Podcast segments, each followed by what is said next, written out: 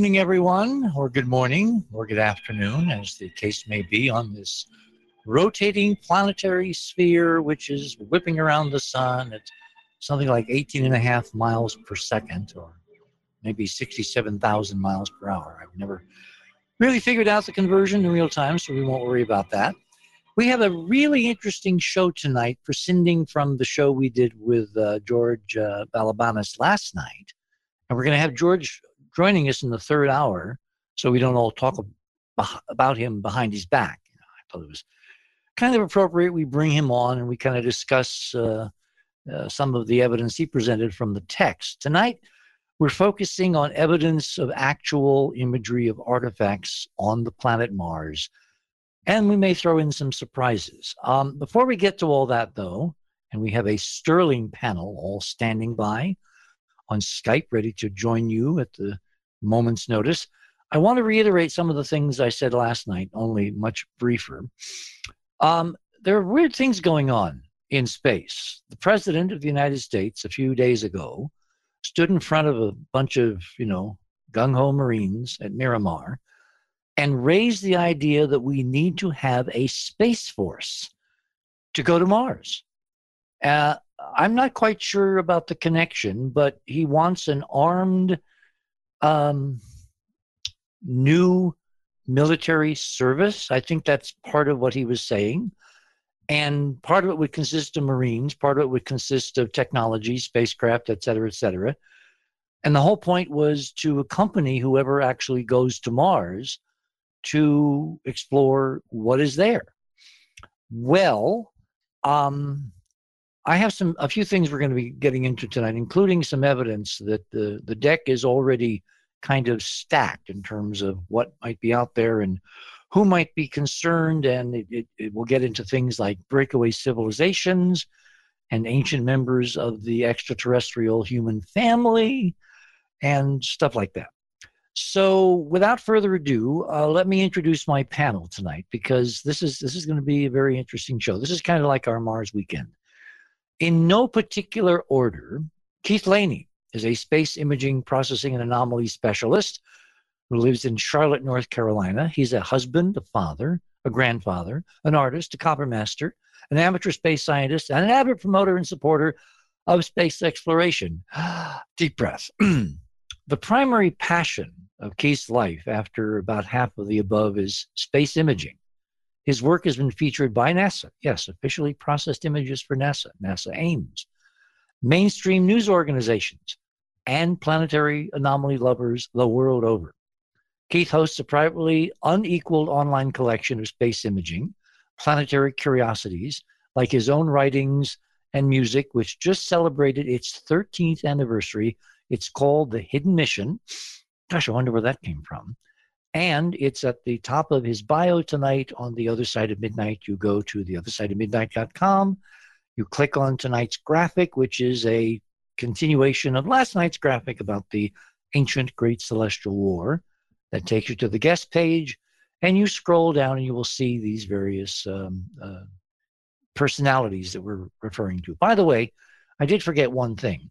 When you go to the main page, the home page, or you go to the show page, the guest page, over on the left hand side, we've introduced a new feature a donate button. It says in big capital letters, donate now! Exclamation point. And when you move your cursor over it, it lights up in blue. And so you can click on that. That takes you to PayPal. And anything you can give us will be incredibly appreciated by the team because we're embarking on some new projects. We've got this book we're working on. We're going to talk about the book at great length tonight and some of the really juicy stuff that's going to be in it and some of the potential conclusions of some of the juicy stuff. The other thing we're trying to do, seriously, is to raise funds so that we can produce our own television series. We've got the outlets, we've got the distribution, but we don't have a production facility. The facilities kind of uh, they're a little iffy. It's like you know people look at what we're proposing and they initially say, "Oh my God, it's the greatest things in sliced bread," and then it's like, um, "Dick who? Did you call us before?" You know. So we resolved we're going to try to do this in house ourselves, but to do that to the level of network standards, which of course is the only stuff people really pay attention to, we need funds for production. We need funds for computer graphics. Now, we can get a lot of people giving us stuff out of the Hollywood community. We have a lot of backers and followers in the Hollywood community, uh, some of whom have actually contacted me and asked me, can I do something? And I said, are, are, you know, is the Pope Catholic? Of course you can do something. What would you like to do? But we still need funds. So if you go to that donate button, which is on every page now, go to the left hand side, it says donate now. Click on that. That will show you what we're trying to do, how you can help, how you can be a hero. You can literally make a difference. Look, this planet is heading to hell in a handbasket. I have never seen this world, this globe, closer to the final conflagration since I was a kid growing up in duck and cover in grammar school, which is a long time ago. We are heading for something that I don't think we all want to go through, either by design or by, and this is really stupid, by stupid accident, by ego, by people that are just, you know, they're not even power mad, they're just mad. So the only way I can see to derail this is if we basically take the world's attention and focus it where it should be, which is everyone on this globe shares a common heritage. We're all family. We all grew up together here because, as we were describing last night, we had to leave there because of another war. And if we're not wanting to live through one here, which of course will be the end of civilization. We're going to be back to what was it? Uh, Einstein said the Fourth World War will be conducted by people throwing rocks. We need to change the conversation. We need to grip the world's attention with the most incredible, riveting, important discovery of our lifetime, which is we are not alone. We've never been alone. We're part of an extraordinary extended family. We've done astonishing, incomparable, almost godlike things in the solar system.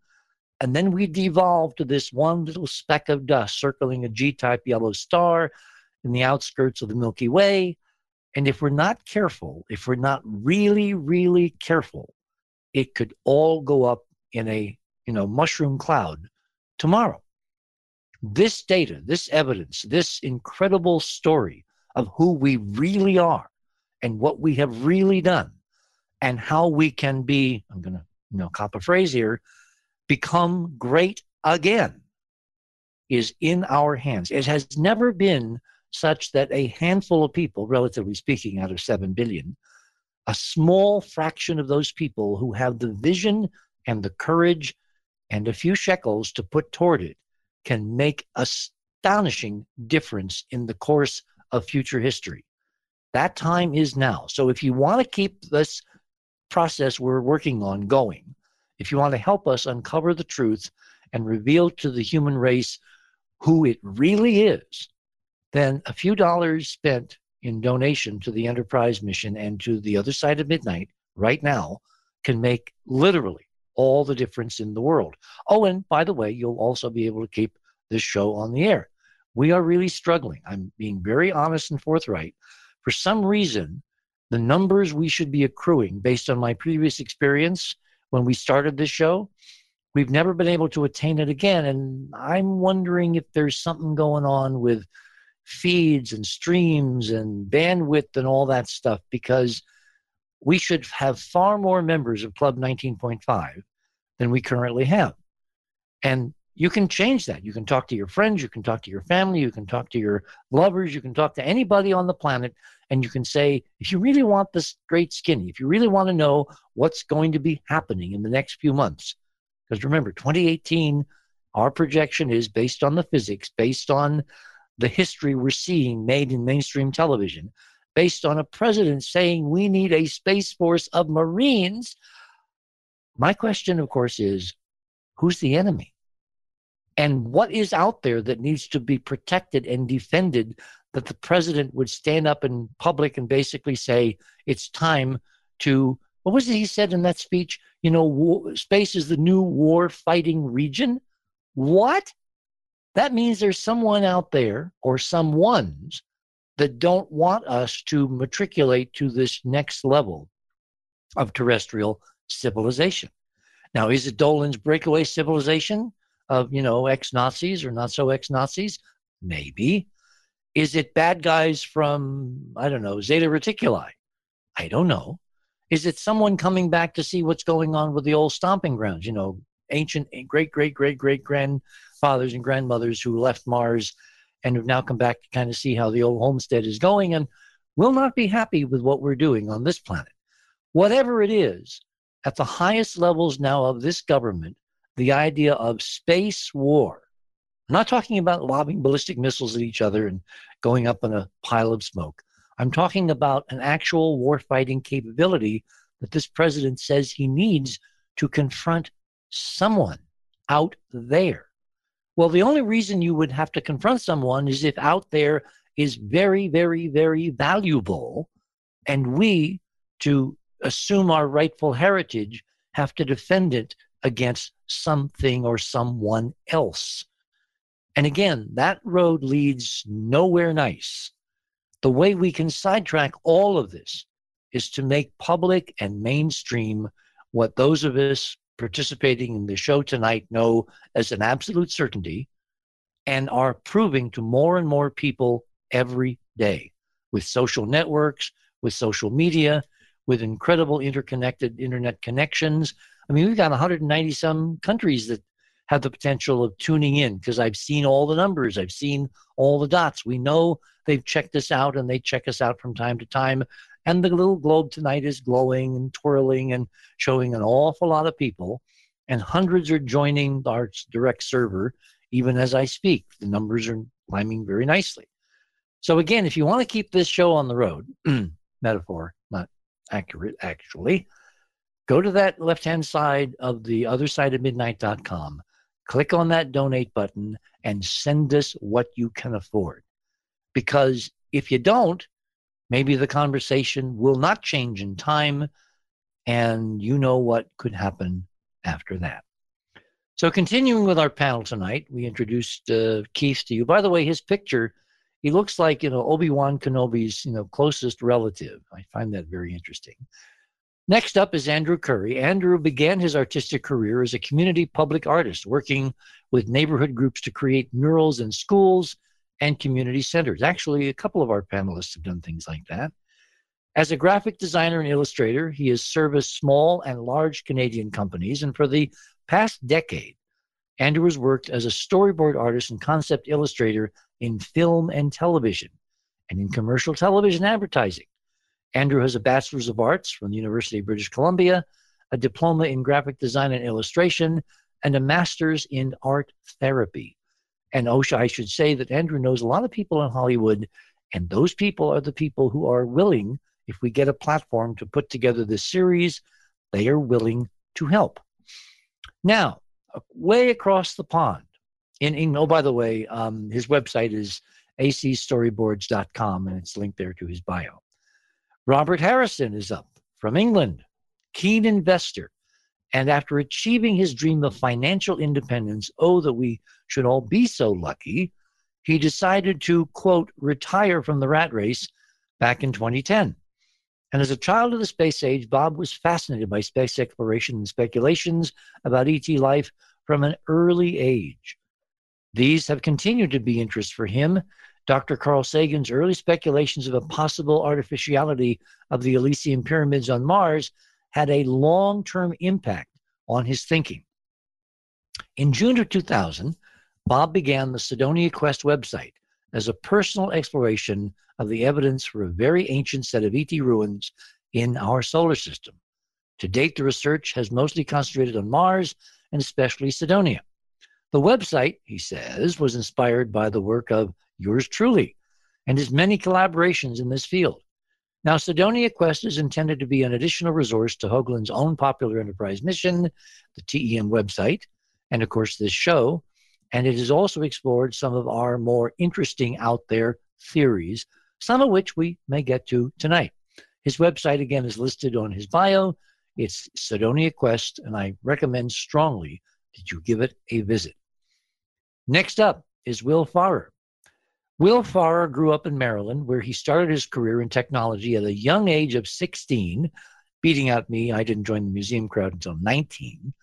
He is currently the information technology director of a national health, excuse me, healthcare company, which of course does not want to be named, as well as the man behind the Space Anomaly YouTube channel, What's Up in the Sky. Also, the website whatsupinthesky.com. Will attributes his keen eye for spotting anomalies and imagery to his fascination with images returned from various space missions, as well as his travels around the United States visiting various national and state parks. Will is also known for applying various technological approaches in his hunt for anomalies in the space imagery that has helped him make his case for obfuscation in the past, meaning they've hidden stuff from us. Will is also an accomplished musician and artist, and one night we're going to ask him actually to play on the air, live. Then we come to Ron. I mean, I've known Ron for what, 20 years, 25? I mean, it's been a long, long time. When you look at his picture, he looks like he stepped right out of a, uh, Star Wars movie. And it's Ron Gerbron, G E R B R O N. The only thing he wanted me to say tonight about him, this is a direct quote proudly uncredentialed polymath with a lifelong fascination with archaeology. And when you read his contributions to our book, Hidden Mars A War in Heaven, you're going to know why he's part of the team, a very important part of the team, and his long term fascination has come out in page after page after page of stuff you can't put down because he's synthesized so many important dots for this big picture. And not last but not least, Kynthia. Now, you know Kynthia in this iteration as the behind the scenes, most of the time, producer of The Other Side of Midnight. What you may not know is Kynthia was known early on in our investigations as Mama Mars.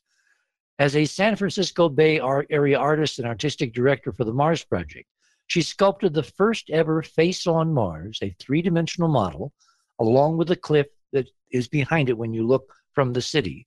From the profile face features, this sculpture appeared in the first edition of the Monuments of Mars by, again, yours truly, and was later, as I described last night, corroborated totally independently in both persona and in the medium by computer analyst and computer scientist Dr. Mark J. Carlotto at the Analytical Sciences Corporation there in Boston, Massachusetts. Then came the Cody Mars face, which she unveiled at the Cody conference, where she contributed to the discussion of other anomaly researchers, including me, John Anthony West, Eugene Mallove, Tom Van Flandern. God, you know, most of those guys are gone. I mean, that's that's really that's kind of sobering. And many others. When the Mars Global Surveyor, MGS, took provocative new photos of the face on Mars, she set about once again to sculpt it again and again, including the new data revealed in the NASA photos. That sculpture, the Malta bronze, was then featured on a later edition of my book, The Monuments of Mars, on the cover, uh, designed by Kynthia. She's also organized the first Mars exhibit and was a key organizer of two JPL rallies in protest of NASA's, as Will would say, obfuscation policies.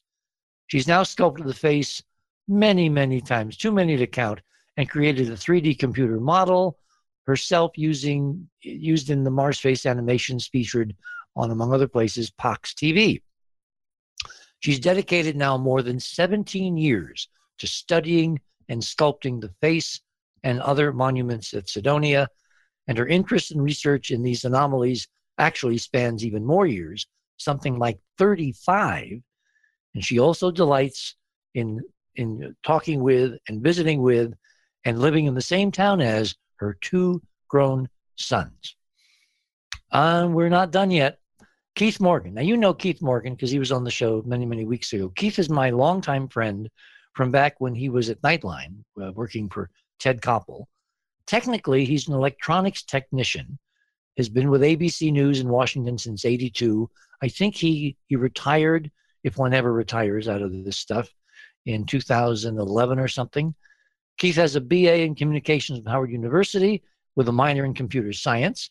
He helped build Howard University's TV station, WHMM, now known as WHUT.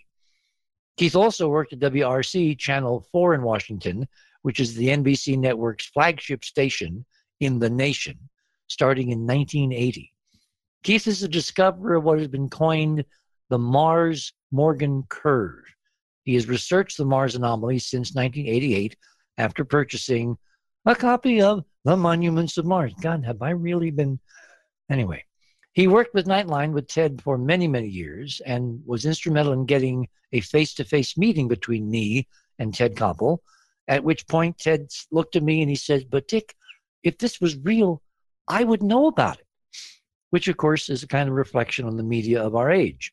You know, anchors that think they know everything when in fact they don't.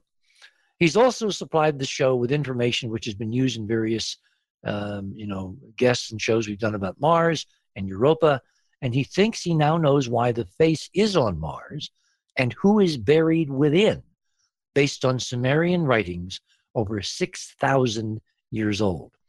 And we're going to be joined by a couple of other people, including George uh, uh, Balabanis again, as we had him last night, and um, Tim Saunders from Turkey is going to join us. But I won't kind of bore you with the technical explanations until we get to those hours.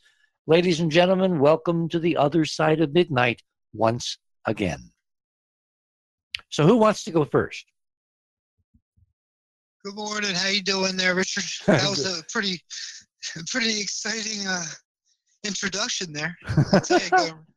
I will. You've done it. You've done it very well. I love how you always throw in there that my company doesn't want to be known. well, I'm trying to you know, embarrass them into becoming known. I mean, look, this group is going to become so historic and so well known. Even the Beatles will recognize us because at that point, your company is going to want to be really well known as being connected with you. So let's just kind of anticipate the curve we'll hope that. I love. Dude, we were talking earlier about the the secret space and the off the off-site stuff. I, I was thinking about the recent X Files from last year and this year, where they talked about the uh, alien replica vehicles and how it wasn't going to be maybe Beta Reticuli or people from somewhere else. Maybe it's just more fodder for it's built here on Earth by us. Hmm. And it was one of the things that I picked up on. And after looking at the Mars stuff, that with all the destroyed things up there, if we've gone down this path before, I could easily see that happening. See, that was one People of the turn- really interesting mm-hmm. things that George brought up last night. You know, again, George Balabanis, from a totally different perspective, just looking mm-hmm. at the text, not looking at the science, not looking at the physics, not looking at any of the stuff that we look at he has come to the same conclusion that we all in our private conversations, which I'm hoping will become kind of public conversations tonight, uh, have come to, which is we are not the first. The human species seems to have this propensity for doing dumb, stupid things over and over and over again, regardless of which planet we're on. And we're seeing such echoes of current ancient high civilizations on Earth reflected in the iconography, in the imagery, in statues, in artwork, in technological artifacts on Mars. It's almost now a foregone conclusion that we've done this an awful lot of times, and maybe it's time to get off the trolley car. Maybe it's time to do something different. I mean, you all have heard that, that old Einstein quote, you know, he who keeps doing the same thing and expecting a different result is nuts. Maybe it's time for the human race to become un nuts.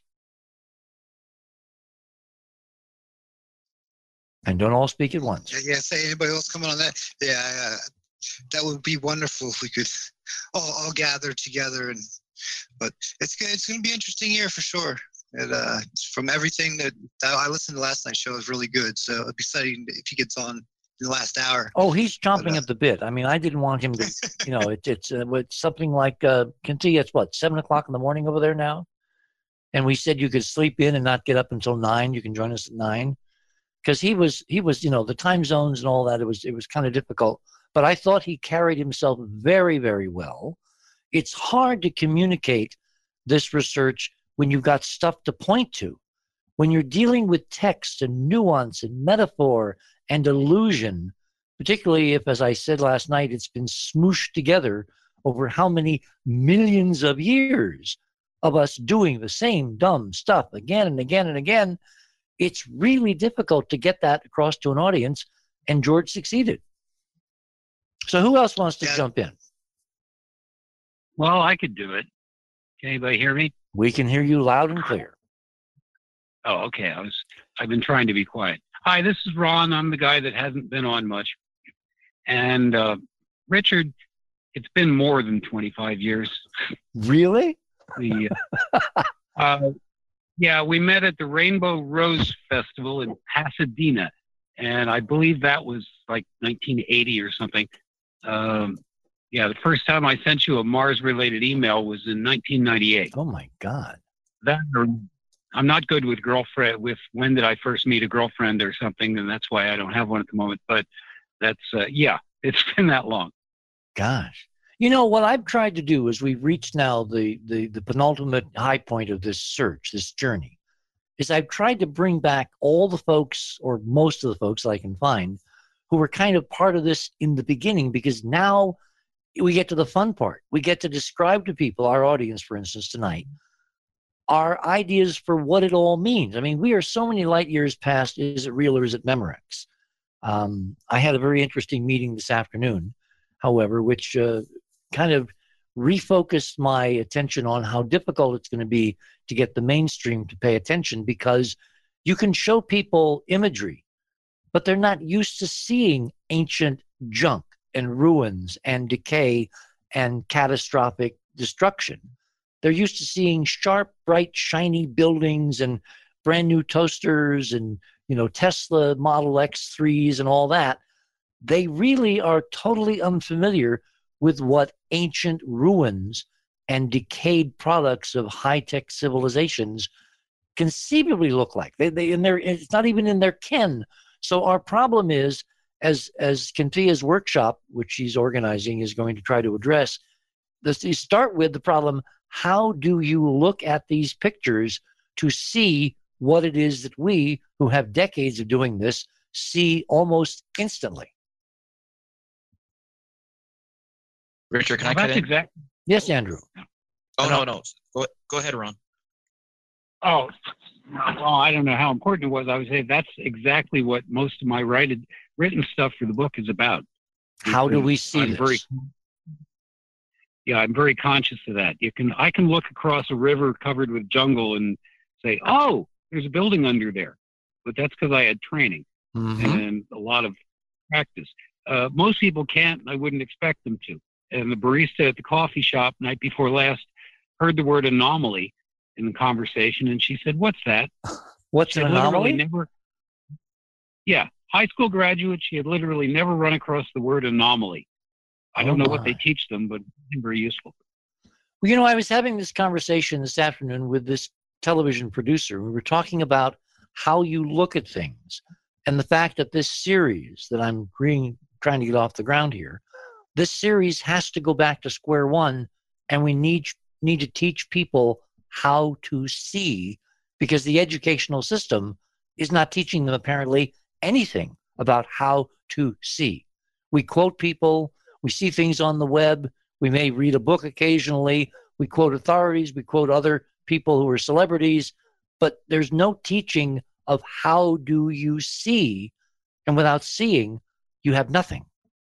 Uh, You know, Richard, it's a shame too because humans have the best natural pattern recognition system. This is Keith Laney speaking, by the yeah. way. Our, our, our Obi Wan Kenobi stand in. What you mean? I taught Obi Wan. okay, we got about 30 seconds to the bottom of the hour. Why don't we hold it there? Everybody regroup. Um, think about what you want to say in the next segment because I want to bring some illumination and not just castigate the you know American lack of educational prowess and expertise. So hold it there. Everyone, tonight is going to be an interesting ride.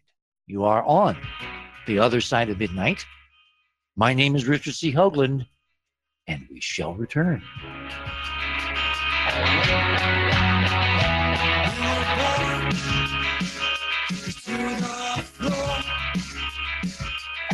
Won't be top of anymore. No, no. Want to solve the soul for with all my heart. Stand my shoulders wide. Step clean out of right. Hold my hands up high. We can take my eyes, but I still take to flight. They can't bring back mine. For what I'm born with is mine. Remember you are. Remember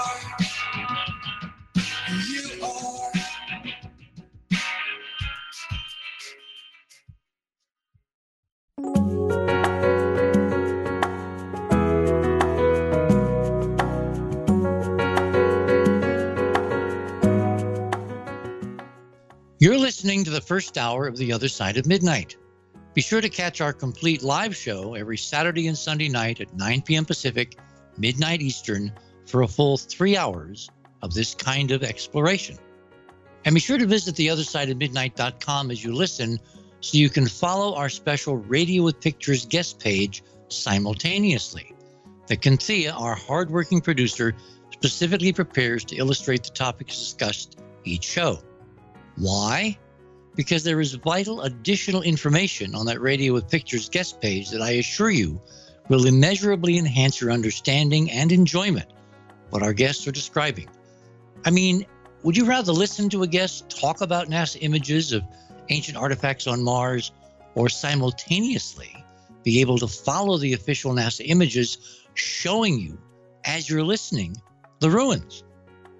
If you'd like to listen at your convenience to all our shows, including our unique Radio Pictures feature, please visit theothersideofmidnight.com and click on the Join Club 19.5 link in the left hand column.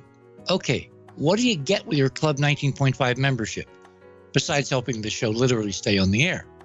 Well, first of all, you will exclusively, this is not available to the general public, enjoy our enhanced ad free podcast, courtesy of Chris Bell automatically downloading all the latest The Other Side of Midnight shows directly to your favorite podcast device so you can listen when you want to. Further, as a full Club 19.5 member, you will gain exclusive access to our The Other Side of Midnight 24 7 chat server, what I can't help calling the Open Hailing Frequencies Room, which is available only to members 24 7. Now, during the show, that's where you will find other 19.5 members and sometimes even members of the bridge crew, my guests, and even me uh, when I have time. Regardless, you can always relay live questions to me during the show just by going to the Open Hailing Frequencies room. Of course, when we're not on the air with your 19.5 membership, you can visit our Club 19.5 radio archives anytime and download all our shows directly to your computer which will automatically provide you a screen size that allows you to really examine the remarkable images Kynthia posts for each show. Okay, here's where I need to get kind of super serious. Club 19.5 is how our show is currently solely supported. In my hopefully not vain attempt to keep commercials to a minimum. If you're concerned about keeping us on the air, if you want to hear information that has been vetted far more than perhaps any other show, the best way to ensure that is to join Club 19.5 and get your friends and family to join too. And if you don't know already, when I drop by open hailing frequencies, you can even ask me directly what the ultimate meaning is behind 19.5. Literally, the most exclusive club in the world. Please join me and my interesting guests on this very stream every Saturday and Sunday night at 9 p.m. Pacific, midnight Eastern, and be sure to come back and listen to our live three hour shows. Thanks for listening. And now, back to the show.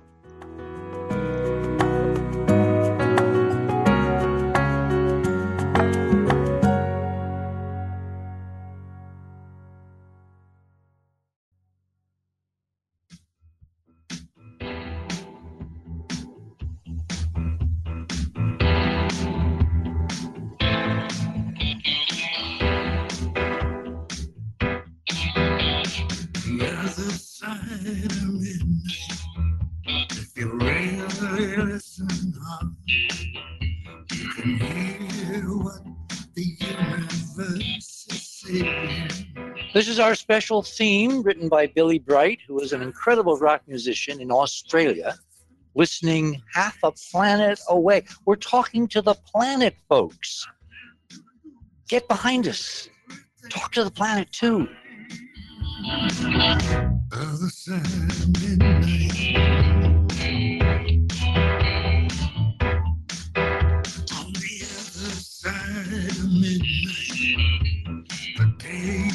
Just begun. But somewhere on this pale blue dot, it's midday in the sun. The sun that shines on everyone at some time in the day.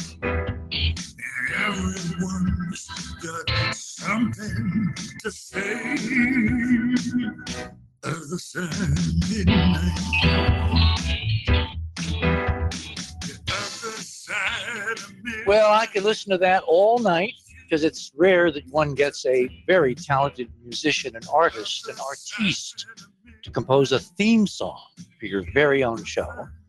By the way, for all your listeners who want to know how you get to the open hailing frequencies room, you go to our main page or to the guest page, look on the left hand side in that column of all the things you can partake in, and it's right there. Kynthia actually carefully labeled it. Let me let me tell you exactly what it says. It says uh, chat server, open hailing frequencies, OHF.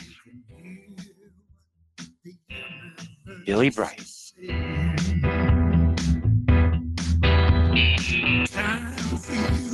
to wander through in your mind. Nothing good news is everything you find. Other side of midnight. Other side of midnight. Other side of midnight. Other side of midnight. And welcome back, everyone. Okay, so who wants to jump in? I would like to propose for the panel that we grapple with George's central thesis of last night, which was that we are heirs to an extraordinary, ancient, catastrophic, and awful, awful, horrific, mind numbing cultural and species event, a solar system war from which we apparently have not recovered and there are fragments and bits and pieces of this information floating around now in the news sphere. And that's one of the things that makes it so hard to get people to pay attention to this data because there's some internal block that keeps them. I saw it this afternoon with this producer. He looked at stuff and he kept saying i can't see it. I can't see it. It's not that he couldn't see it. I don't think he wanted to see it Anybody want to pick up on that? Andrew, maybe? Yeah, Keith, or Richard, you were you and Ron are like being so soft on our academics, and I sent a link to. I hope she can get it up pretty quick. There was a recent article um, about a site found in in um, Saudi Arabia of a, of a stone outcropping um, in the deserts of Saudi Arabia. It was found in 2016 by archaeologists, and on it, and when Kynthia posts it, we can have a look at it. But on it are these eroded, worn down, barely visible images of about 11 camels, possibly horses, donkeys. These animals are actually thought to be wearing tackle and you know uh, like like uh, tackle and Harnesses. um, saddles. yeah. Yeah, harnesses exactly. And look, if the archaeologists can see that, and in fact, there's a there's a there's an illustration there showing one of the archaeologists or somebody did an artistic representation of what they think they're seeing, which is exactly what I do. So, listen, I, I want to tell you a really quick story. So my my eldest son is in university now in college. Hey, come on. We have three hours. Take your time. Well, he uh, on his first day of his anthropology class, he had a, a like a, a substitute professor. He was an older fellow, older older gentleman on the staff, and he came in and started talking to the class and kind of droned on. And finally, um, he said something where my son woke up and went, "Whoa, what did you just say?" And what he said is, he goes, "I've con- I've reached out to NASA and asked them, are you looking for anthropologists?" And they have told him directly, "No, not yet." Wait, wait, wait. No, dot, dot, dot, not Yet? We don't need your services yet. That was a Mm. letter, yeah, a message he got back. So I jumped all over that and thought, okay, I want to see if I want to challenge this guy and see if he'll he'll respond. So I got his email and I sent him a long message saying, you know, sort of um, reflecting back what he had said to the class and congratulating him on on pushing those kinds of boundaries. And then I I went through a whole uh, you know outline of of sort of recent academic academic you know like um, universities around the world that are sort of opening up more to the idea of of offering courses and not just astrobiology but actually talking about what are the ethics behind you know if we find et et cetera et cetera i did a whole like my my I let my son read it and he was like oh dad you really sent that? I said yes i did. He goes that's like an essay. He never responded. He never responded. What i'm saying is that okay maybe the populace doesn't have the training the eyes to see these glorious and amazing structures and artwork and reliefs and all the junk that's lying around Mars, like we're, we're looking at in Gale Crater. But there are people out there that do, Richard, and it really annoys me that, that they're not bringing it to light. Well, I don't think we can look at this from the top down. I think it's got to be from the ground up. That's why this show, this investigation, this enterprise is so damn important. It's like you look around and you're looking for someone else to do it. Who anybody. I mean, look at these kids over the weekend. Half a million kids spurred by a half a dozen kids in Florida who had a horrific catastrophic event happen in their lives. And they took that event and they turned it into something positive which is it's not going to happen to anybody else period.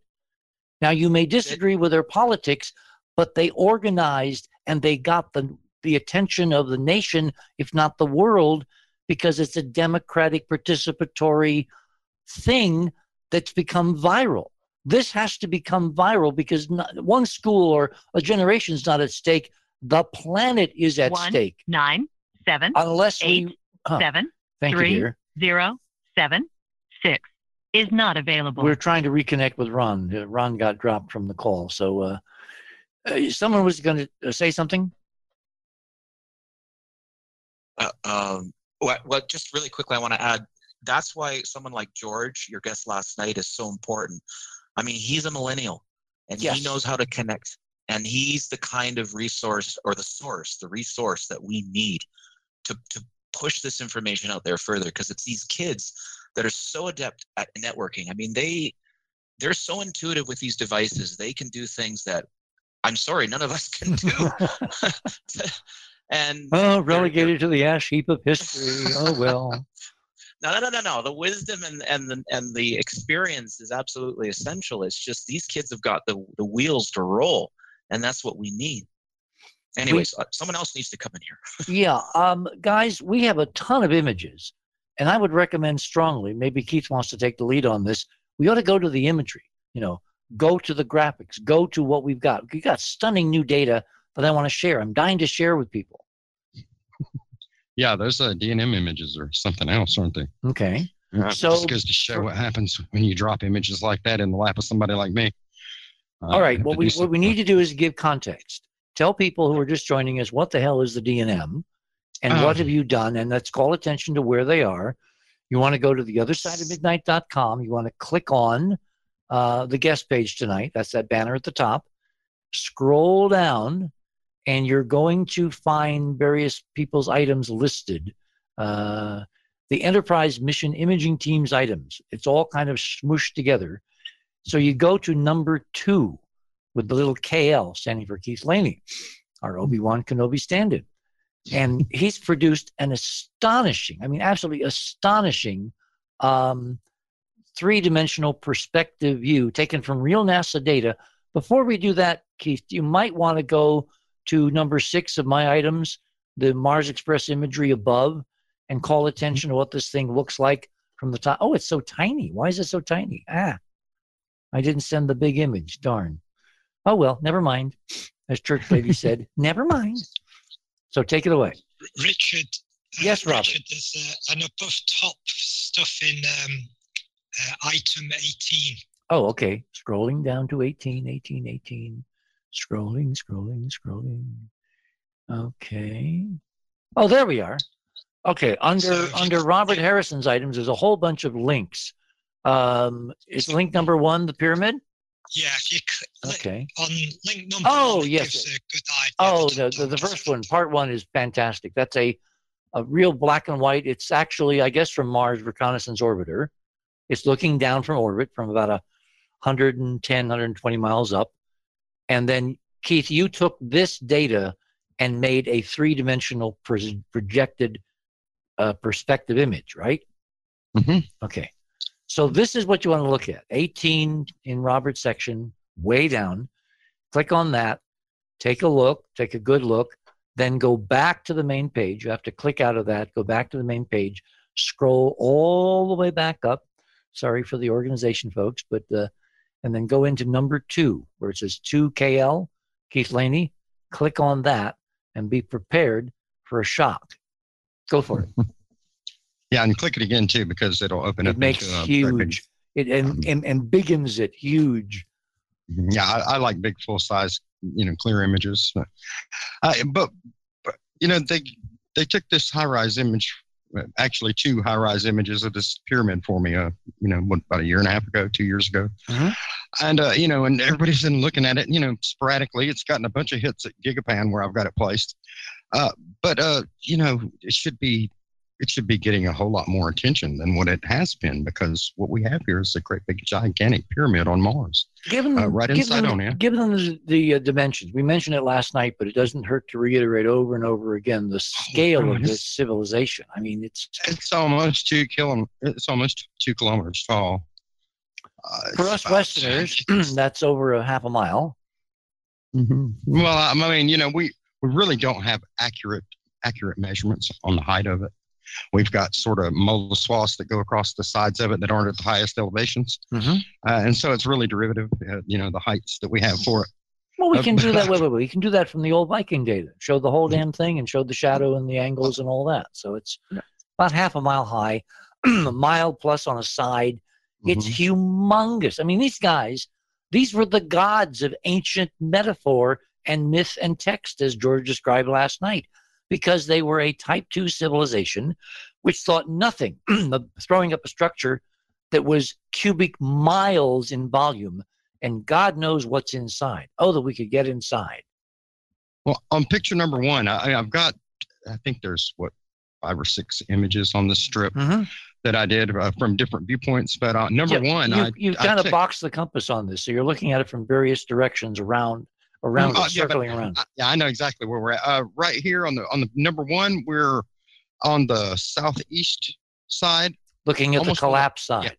mm, almost on the ground, looking at it. And what is really uncanny about what this view has uncorked is Andrew did a, a before picture of the DNM. It's a picture that we call the catastrophe. It's going to be in the book, and it's uh, we've also featured it on the show several times. But if you uh, click back to the show page real quick out of this image, because we can always go back to it. You can look, uh, just look at this view here that's in front of you, and then click out of that. Go back to the show page, and on the, the on the image right above number two, which is number one, it's the cataclysm. That's it, and uh, click on that, and then just compare. the Oh my God. You know. I, I keep forgetting, Andrew, how incredibly talented you are. That's just awesome. Well, and you know, and it was quite prescient too, because uh, you know, I said, Andrew, do us a picture of this thing, you know, and like it would have looked right before the, right before the you know catastrophe hit, and this is what he came up with out of his mind, and uh, you know, and lo and behold, if we click out of this and go back to the image now, so we can uh, go back to just click out of it and go back to number two Okay. Put the perspective images on it, and uh, click it again, make it big. But uh, it's just uncanny how similar that it looks almost like a before and after. It sure does. My God, Yeah. it sure does. now, all this damage. Talk about the what caused the damage, because in in Andrew's art recreation, he has a specific mechanism for the semi-destruction of this huge, hulking artificial mountain. you know, it's it's been my it's been my surmising that you know the ocean on Mars, the, the floor of the ocean got raised several hundred meters all of a sudden. Uh, you know, That's several that, thousand feet, has- folks, for us Westerners. Yeah. and um, you know, when you do that, the ocean has to go somewhere, and this is where it came. Uh, and you know, we we've Did you ever see to- Deep Impact, the movie? Oh, I'm sure. Yes. Yeah. Yeah. Remember the special effects, the ocean washing in, sloshing in 10, 20, 50 miles? That's nothing compared to this catastrophe. The weight of be- water, the mass, the inertia of that amount of water propelled by gravity. I mean, it's it's a wonder this thing is even still there, but it shows how incredibly robust this ancient technology was. It's it's still it still survives. You can reconstruct what it must have been, which is what Andrew did. Well, you know, you'll see as we. Uh, I'll take us around this thing in, in the next image, uh, number two. Okay. I pulled us off the ground, and now we're looking at the same scene. Just from, you know, scroll from some elevation, scroll down Mhm. gently. Yes. Oh my God, look at that. Look at that. that's the area I call the South Gate, and you're you're pretty much directly south of it, of the pyramid right now. Looking down on the apex, uh, you can see the. str- I mean, uh, the darn thing's pretty symmetrical. It's been beaten up, and uh, you know, if if this uh, big tidal wave storm came out of the ocean, like we said it was, and based on the spin of this planet and which direction it goes, uh, that would make most of the tidal action pretty much come from the northeast, Mhm. especially as you know, especially with this place being near the coast, uh, near the ancient coast. Uh, so uh, you know, we would expect to see a lot of damage on the northeast side of things, and we do see that. Uh, you can attest, and so will these images. Remember, remember last to- night how Bolabanis said something about this thing sitting on an island? Mhm. I mean, we've never talked to this guy. He's never Well, it's seen our stuff. definitely raised. It's definitely raised. Yeah. You can see it. The elevation images show it. I love You- number three because you're Yeah, looking over number the top, and in the distant background, you've got the face as it would appear if you were hovering in a drone, probably half a mile above the surface, looking over the apex to the north northeast. Yes, the slightly DNM northeast. Yeah, the very D- slightly The northeast. DNM is aligned directly with this bizarre thing called the face on Mars. And again, you've got cement, symmetry objects, symmetry objects. They're aligned. There are people who still look at me and say, "Oh, come on, Hogan, it's just a coincidence." yeah, right. Well, what this really highlights is the is the facets of this thing. You know, we were just looking at at the, both the bottom facets in one shot, but and this one moves us over toward the west a little bit. So we're looking at the southwest facet here, and the area. Uh, you know, you have to wonder. We were looking at the we, we were looking at the other shot a minute ago, and you could see the east side of it, and it looks uh you know pretty much obliterated. But you have to wonder if it didn't if it didn't used to much look like the west side does, because that west side shows a whole bunch of organization where the where that facet of the pyramid uh, reaches the plane below. Mm-hmm. Almost like that could have been openings and openings and openings and you know major. Well, there appear to be on the high res when you look at the really original MRO stuff, the Mars Reconnaissance Orbiter. There appears to be lots of structures and things that look like highways, transport networks. Oh well, you can see it. You can see on the on the bottom left corner. You can see the what I call the south gate, Mm-hmm. and it do, it it does have actually have what could have been an ancient highway leading right up to what could have been big ancient arched openings. Of course, it's all filled in now, but you know, being pulled back and being pulled back some, and also the, being able to put these HiRISE images on this mesh because the HiRISE images are really detailed and really high-quality data. And uh, it, go ahead, Will. Hey, Keith, hey Keith, are these actually to scale? Like when when Richard talked about number three up there, where you can see the actual face Yes, in the background. it's scale. He 100% scaled to it. For, scale? this is 100% to scale. Wow, that that's amazing. I, I, yeah, wow. Oh, and another thing to note that was pointed out: if you look, if you look just below the apex on this particular facet, and to make sure everybody's on the right page, we're on the number three. Um, there is a opening down from the apex right in the middle of this facet. It's kind of got a triangular thing in the middle of it, and Tim Saunders pointed this out to us yesterday in email conversation.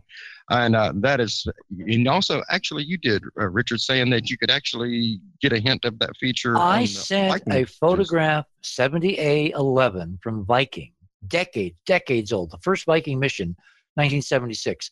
You can see that hints of that square and that rectangular gash to the left of it in the original Viking data. No, well, I mean, I recommend for everybody to check out the the HiRISE gigapan images I have of of these of the DNM. The And where do the people find images those? that I made this from, uh, they're on they're on Gigapan in my portfolio. Just search for Keith Laney at Gigapan, and you'll find them. It's they're I've got a bunch of galleries there in the Mars. well, they can click on the hidden mission link, which is in your bio tonight, and they'll take you to your, your pages, right? Oh yeah, sure, and and I've got all kind of stuff. You can see the DNM clearly emblazoned on the front of my page. You can you can find it really easily. Now, Or- for people who are joining us late, and it's five minutes to the top of the hour, amazing how time flies in this in this show. Go to the other side of midnight.com, click on tonight's uh, graphic. That will take you to the guest page. Scroll down. We're looking at item number two, which when you click on it and then click on it again, it's a series of perspective 3D views from NASA's incredibly astonishing high res MRO, Mars Reconnaissance Orbiter, unmanned spacecraft data that Keith has prepared. And he's kind of boxing the compass. He's walking us around in aerial and surface views of this stunning, mega ancient structure built by a godlike technology and civilization on Mars. uh, is that uh, I have the KMZ file for this, and so you know, it's loaded into Google Earth. I can flip around and fly around the thing. I had Andrew standing on top of it with me the other night, looking out over the face. Oh, oh, Yeah, we were sharing oh, come on. You- You're having Uh, too much fun. Oh, well, it's an amazing journey, and you know, and I, I even take the flight simulator plane and fly it around and try to land on it and, and things like. that. It's amazing to. Well, you know, this all can be done. We know the Mars atmosphere is now dense enough. There are actually discussions, been discussions for decades about airplanes, drones on Mars. I mean, to heck with these rovers and moving at, you know, one, 100 feet per day. With a drone, you could go and fly around and land on various things and fly back up and circle it and get video and transmit all that back in real time. I mean, you could have a ball if NASA would just kind of loosen up and maybe it ain't going to be NASA. Maybe it's be a, a guy named Elon Musk. No, we sure hope so. Did you see his tweet from Petra the other day? Mars and Petra. And it's so weird because he's he's visiting Jordan, so he's there at Petra, which was the place where the Indiana Jones, the third movie, was shot. This is this Nabatean ancient civilization on Earth that literally carved a city out of the rocks. What Musk does not know, and I guess maybe you don't either. I may have described the monuments and may not. Petra was the first place I looked at in trying to see an analog on Earth for Cydonia. First place. Well, it's fitting. So, I mean, uh, I we expect the same sort of styles because that's what we're seeing. You know, uh, Well, because it's So, you us. know, We're looking yeah. at us, but us on a scale. I mean, you know, Trump talks about making America great again. To hell with America, the planet, the culture, the the the, the species that could do this and then goes here, comes here, and forgets everything it used to know of how to be real. That's Well, the know- tragedy of, of, of, of humongous proportions. Go ahead. are encoded in their math, are encoded in the archaeology, and uh, so it's still accessible to us. It's just we don't take advantage of it. So let's uh, let's go on down uh, and continue walking around this DNM thing. Uh, if you go down to the next image in the slide, it's uh, number four, Okay. and it's the west side. oh, yeah. It's the west facet, and uh, it's pretty stunningly remarkable. What do too. you think all those wrinkles are? Keeping in mind the scale. Well, the ones on this side, uh, some of them have to have to do with the items coming down the mountain, but That's what I'm the way, the- but the way in which they're stacked has to do with uh, items coming down the mountain and sticking on on linear structures. Mm-hmm. Okay, so you know, because we know the whole thing. You know, in looking closely at the at the HiRISE images that this is made from, we know the the absolute structural linearity and foundational remnant look of the rest of the area around the plains on this thing. Um, and so it, it serves the reason that it also should be up that side. Also, this side of the pyramid probably received the least, you know, probably the least amount of damage. Oh. I mean, it got a pretty good bit. You can see where on its left flank, you can see where that facet's been pushed down some, and that, but you know that's which way the direction that the waves came from. Now, are you So, the of course- opinion, like I am, that this thing is basically honeycomb to hell and back? Oh, you can see it. Look at it. it. You you can you can see it right here at the very top. What used to be the apex here. Mm. That material is gone, and you can see it right there. Oh my. It- it's hollow inside, and this is one reason why this thing does flippy on the IR, and that caused that whole infrared fiasco thing. Uh, uh, because they tried to hide the fact that this thing emits all kind of thermal because it's hollow. It does not heat and cool the same way that the rest of the amorphous surface does around it. Um, and uh, you know that's just more fuel for the fire. You know, uh, but it doesn't take much convincing to to to convince me that a big five-sided pyramid is actually a pyramid. Uh, you know, it, just the visual evidence alone is was overwhelming to me. Can And you if you- imagine? in the comment here. What was that? Oh, I just I wanted to say, uh, so the face is also a honeycomb structure inside. Yes, it is. Honeycomb, honeycomb's a yeah, honeycomb's a weak word, but yeah, it's uh, that's Well, cubicles. Think that of think of cubic miles of, of office cubicles or rooms or even building size structures inside this thing. And yeah, and the outside of it, the outside of it's the only layer that's like coated with dust, so you can't see through it and see what it actually is. And right up under it, it's you know Yeah. hollow rooms. It's, it's still intact. Can you imagine the guys and gals that get to Mars and land here and go inside for the first time in tens of thousands of years? Can you imagine what they're going to see? I think I have to figure out how to get in thing first because it's god awful huge. Well, wait, wait, wait, wait, wait. Go back to number three. Number three. Look Yeah. at number three. Look at your damn big doorway there in the top middle. Well, uh, you know, since I've had these images for probably the longest, and I, I requested them, and I've thoroughly combed them from end to end. There's a bunch of places that are tentative openings on the thing. In actuality, uh, me and Andrew were looking at a place right over on the right flank. If you look on image three, uh, that's the that's the south. That's Southeast. the southeastern. No, excuse me, southwestern facet. Uh, but the southeastern facet on the other side of it has a nice gully that's originating out of something that's uh, it's an opening going into it. Well, if you look and at there's number been three, some sort of outflowing. if- There's if- been some kind of outflowing coming out there. So you know, hey, if you look at number three and you're up at altitude now, looking across the apex at the face in the distance, on the right hand side, that buttress, you see that linear formation going from the buttress out of frame? Mhm. That looks like a highway. If that's a highway, it's leading into, there could be huge airlock doors still protected, still working that allow you to just walk in if you can figure out how to get them open. Well, you know something also, if you go it, just scroll right down to number four, which was the uh, west side facet, Mm-hmm. and and then look at the facet that's directly to the right of it, and look at the material. That, that look how smooth that is. Why? Why is that? You know that to me that is really curious. Why?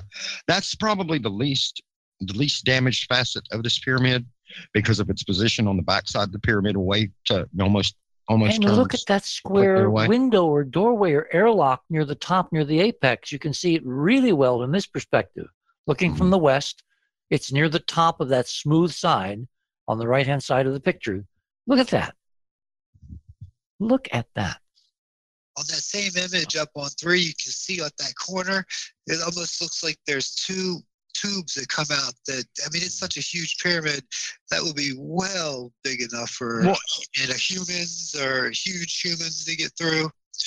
Oh, well, let me tell you a little fill-in story about that. That that's the that's the south gate. And it looks like a highway leading up into this thing. Now, Mhm. now, uh, remember Mikey Malin always had the, had his hand on on the neck of the MOC camera and wouldn't let us see any of the cool images. Remember this, right? Yes. Oh yeah. Vividly. All right. Well, the D&M was one of the things that he would never take a picture of. Okay. And then when queried about why he wouldn't take a picture of the D&M because uh, you know we think it's an ancient pyramid, he said he wouldn't believe it was an he wouldn't believe it was an artificial structure if it had a highway running into it. so he had to. that sounds You know, like him. He'd already seen it. of He'd course. already seen it. By the way, guys, I hate to mention something practical, but we blew past the break at the top of the hour. Damn, these images are so captivating. So, everyone, hold it there. All right. And we shall take a break so we can kind of regroup and figure out what we're doing. You're on the other side of midnight. My name is Richard C. Hoagland. Better late than never. we shall return.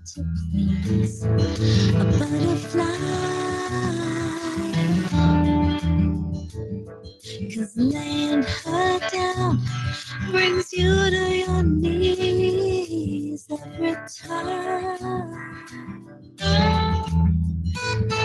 You wanna love her when she's too far away, but the closer she gets to you, the harder it seems to let it be.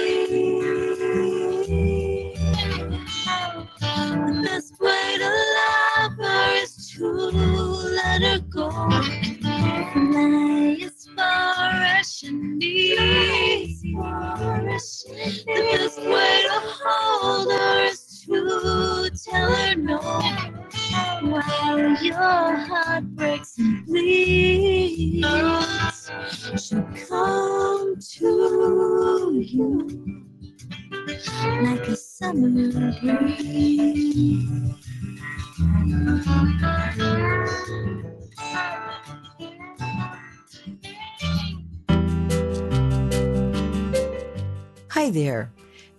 Kynthia, producer for The Other Side of Midnight.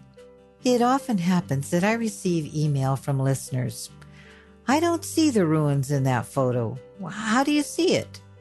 So, we decided to put together a workshop for our Club 19.5 members only.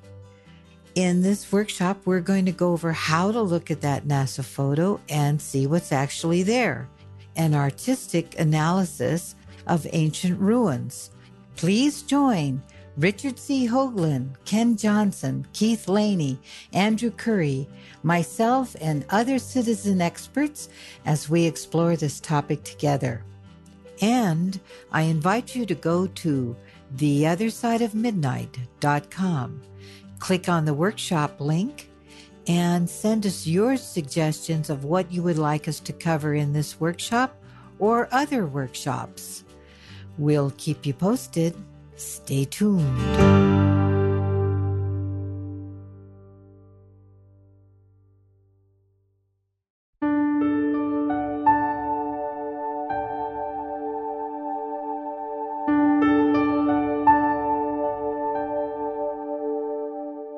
Thanks for listening to this exciting first hour. Now, the second and third hour of the show is available to Club 19.5 members only. Please support the show by subscribing to Club 19.5 and join our very interesting community. To do that, please visit the website, theothersideofmidnight.com, and click on the Join Club 19.5 link in the left hand column. As a Club 19.5 member, you'll gain access to the rest of this show and all previous 350 plus shows that we have done.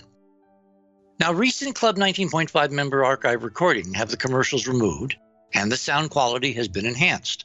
You'll also receive a dedicated private podcast feed that contains these enhanced show recordings. And you'll be able to download the MP3 files directly from the archive if you prefer. As a Club 19.5 member, you'll have access to a private chat server that member use to chat about the show during the show, and you will have a direct channel to post a question that will be read on the air to the guest. And you'll have a place to post questions during our open hailing frequencies. We realize that not everyone wants to call in live, and this gives you an easy way to participate in a live show without having to participate. Club 19.5 members can use this private chat to talk about the shows, ask questions, suggest new guests, and I may even pop on from time to time to answer specific questions. Also, the entire bridge crew is in these participating chat channels, so you can interact with them as well. You'll also be the first to preview our new videos and reports. We'll be adding exclusive new features to Club 19.5 as we go forward, and boy, have we got some amazing things to tell you about in the coming weeks. So please support the show and don't miss all the exciting new things we have planned. I want to thank all our Club 19.5 members because without your guys' support, this show would not be on the air. Please help us continue growing the show by subscribing to Club 19.5 today. And when I say we really need you, we really need you. Over and out.